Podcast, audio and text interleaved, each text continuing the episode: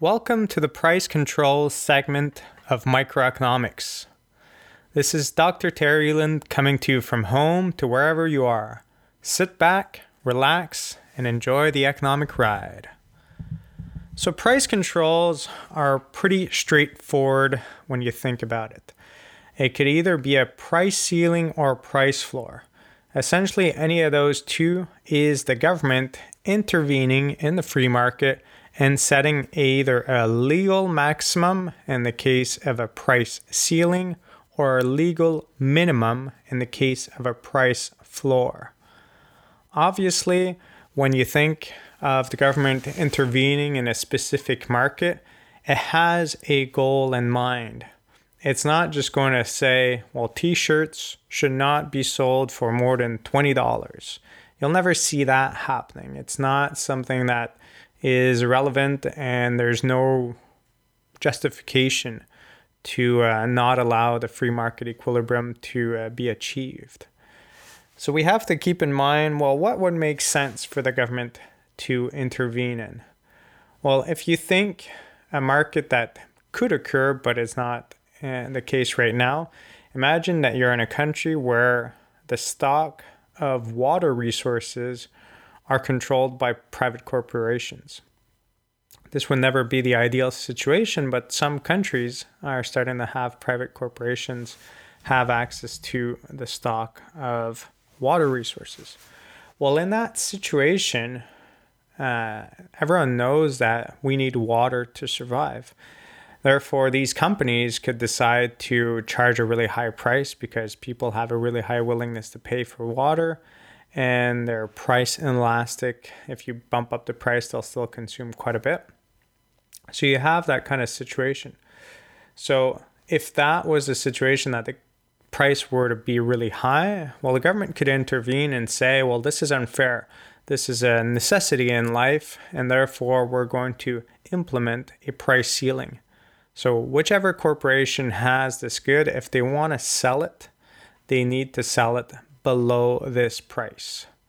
If they're already selling it below the price, so let's say the price the price ceiling is like two dollars a liter, and they're currently charging a dollar fifty a liter, well, that would be a non-binding price control.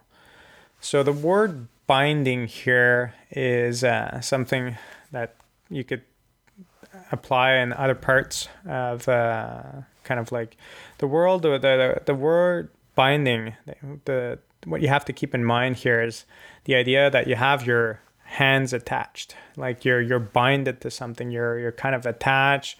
If you have like handcuffs your hands are binded. Uh, so it's that kind of situation that you're limited. So that's what we mean by a binding price control.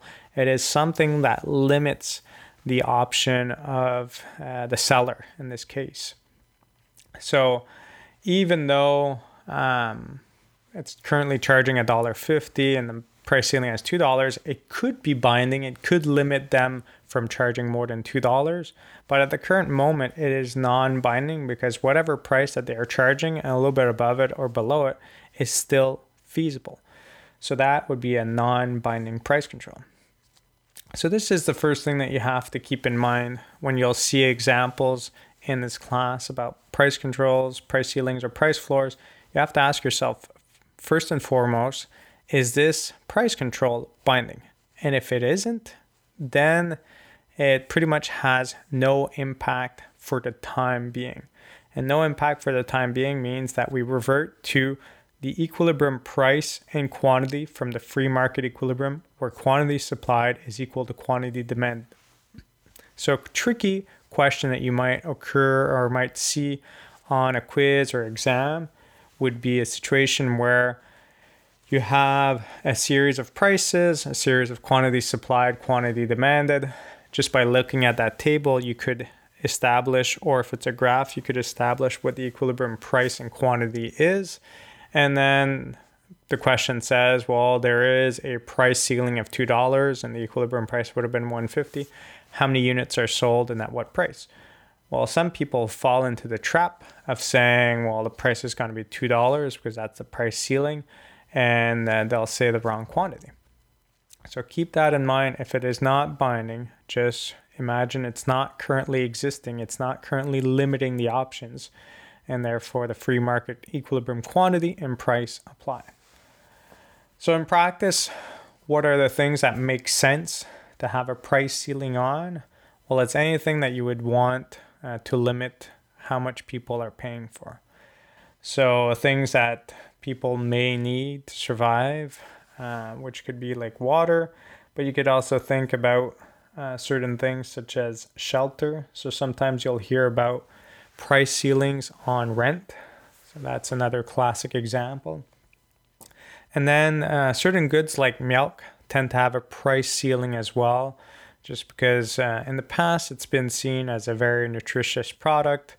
Uh, things are kind of evolving over time as people are eating less and less dairy, but in the past it's been seen as something that everyone should be able to have access to, and therefore, no matter if you go to a convenience store or, or a big box store, um, you should have access to milk that is not too expensive. And if we think about price floors, well, what makes sense to have a legal minimum on it? Well, the most obvious case that we see a lot is minimum wage. So here, the seller is the person who's working, who's offering their services. So there would be the, the supplier of this labor, and the demander in this case is uh, the business that's hiring you, and that business would uh, have a situation where they would have to pay at least this amount. Once again, if the equilibrium price and quantity is above it, such as myself here as being a professor of economics, my salary is above the minimum wage. Therefore, even if the government increases the minimum wage to a higher amount, it's not going to impact my salary. It's not going to change anything there. But if you're in one of those markets and one of those jobs which has a salary that is currently lower than the minimum wage, well, in that situation, as the minimum wage increases, your current employer will not be allowed to hire you legally and pay you the smaller wage than what is required by law. Other examples of price uh, floors would be milk again make sure that dairy farmers are covered and are protected and that there's not a ton of competition that comes in and drives prices down, drives a lot of dairy farmers out of business. So you could have situations like that where you want to protect a certain industry from big PLAers coming in and trying to drive down the cost and price and then drive some of the market out. So that could be an example there. And you might see other examples as well. So, once again, the big thing that you have to ask yourself is who uh, uh, is this is this uh, policy binding the price ceiling or the price floor? And then what impact will it have? When it's going to have an impact the impact that will have will always lead to underproduction. Underproduction with regards to the free market quantity why is this the case? Well, regardless if it's a price ceiling or a price floor that is binding, you have a situation that at that price, which is uh, happening there, you have a situation where either the quantity demanded or the quantity supplied will be lesser than the free market quantity. And it's always going to be the smallest of the two, which will be the new quantity exchange. Because if you think about a price floor that is above the equilibrium um, price, well, that means that you have to pay people more than what the equilibrium price would uh, have if we think of minimum wage. And in that case, you would have a smaller quantity demanded by employers for employees than how many people are willing to work at that higher wage than before. So they'll have a lot of people looking for work, but very few jobs available or, or less jobs than what people are offering. And those are the only people that are going to get hired. You can't implement a minimum wage and also force McDonald's and all the other businesses to keep on hiring just as much or more people than before. It's natural that some of them will start using more automation, more uh, kind of like you could order by tapping on a touchscreen and cutting back a few workers if these workers become more and more expensive. And the same thing goes with uh, a price ceiling that is set below the equilibrium price, which is the binding one. And if you have to give yourself a hint of when is a binding price ceiling or price floor, well, if you think that intersection of the x of the supply and demand curve, well, if you have a ceiling above your head and a floor below you, everything is normal, nothing's really changing. But as soon as I have a floor above my head or a ceiling below me, there's something that's flipped around, and that's where it has an impact. So that's the way I remember it, or else you could just work it through. So if I've pre price ceiling below the equilibrium price, I'll have a situation where uh, the price will be lower than what, what the equilibrium would be because we're kind of saying, no, you can't charge as much as before, you have to charge less. And in that situation, once again, you'll have a quantity supply. The suppliers will not want to supply as much as people want to buy at that lower price. So if we think about minimum wage laws, you'll probably have an excess amount of workers than the amount of jobs are available. And when you have a price ceiling on rent, you'll have more people looking for an apartment at that lower rate than landlords that are willing to rent out at that rate. Which brings me to the kind of final thing that you have to make sure to, to understand in this chapter here.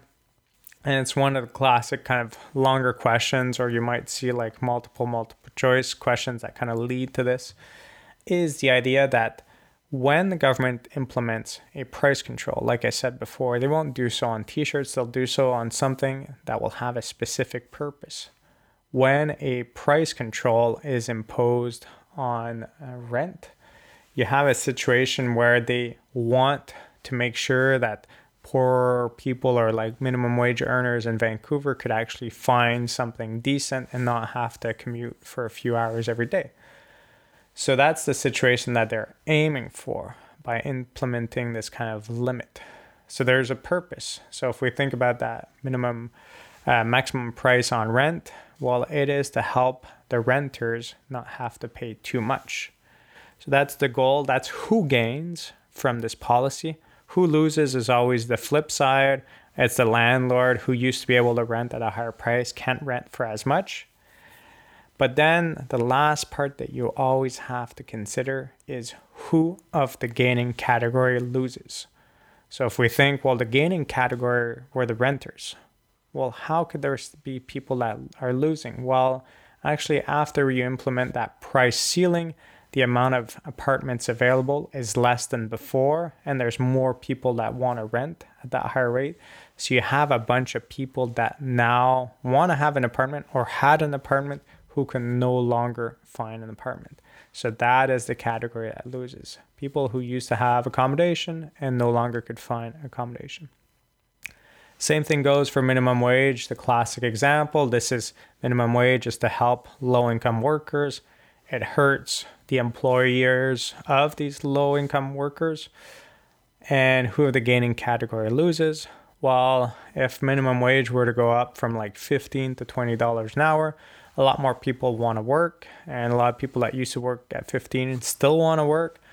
But when you go up, and uh, when that wage goes up, a lot of those people at $15 may lose their jobs um, due to um, automation or some other reason, uh, like business cutting back.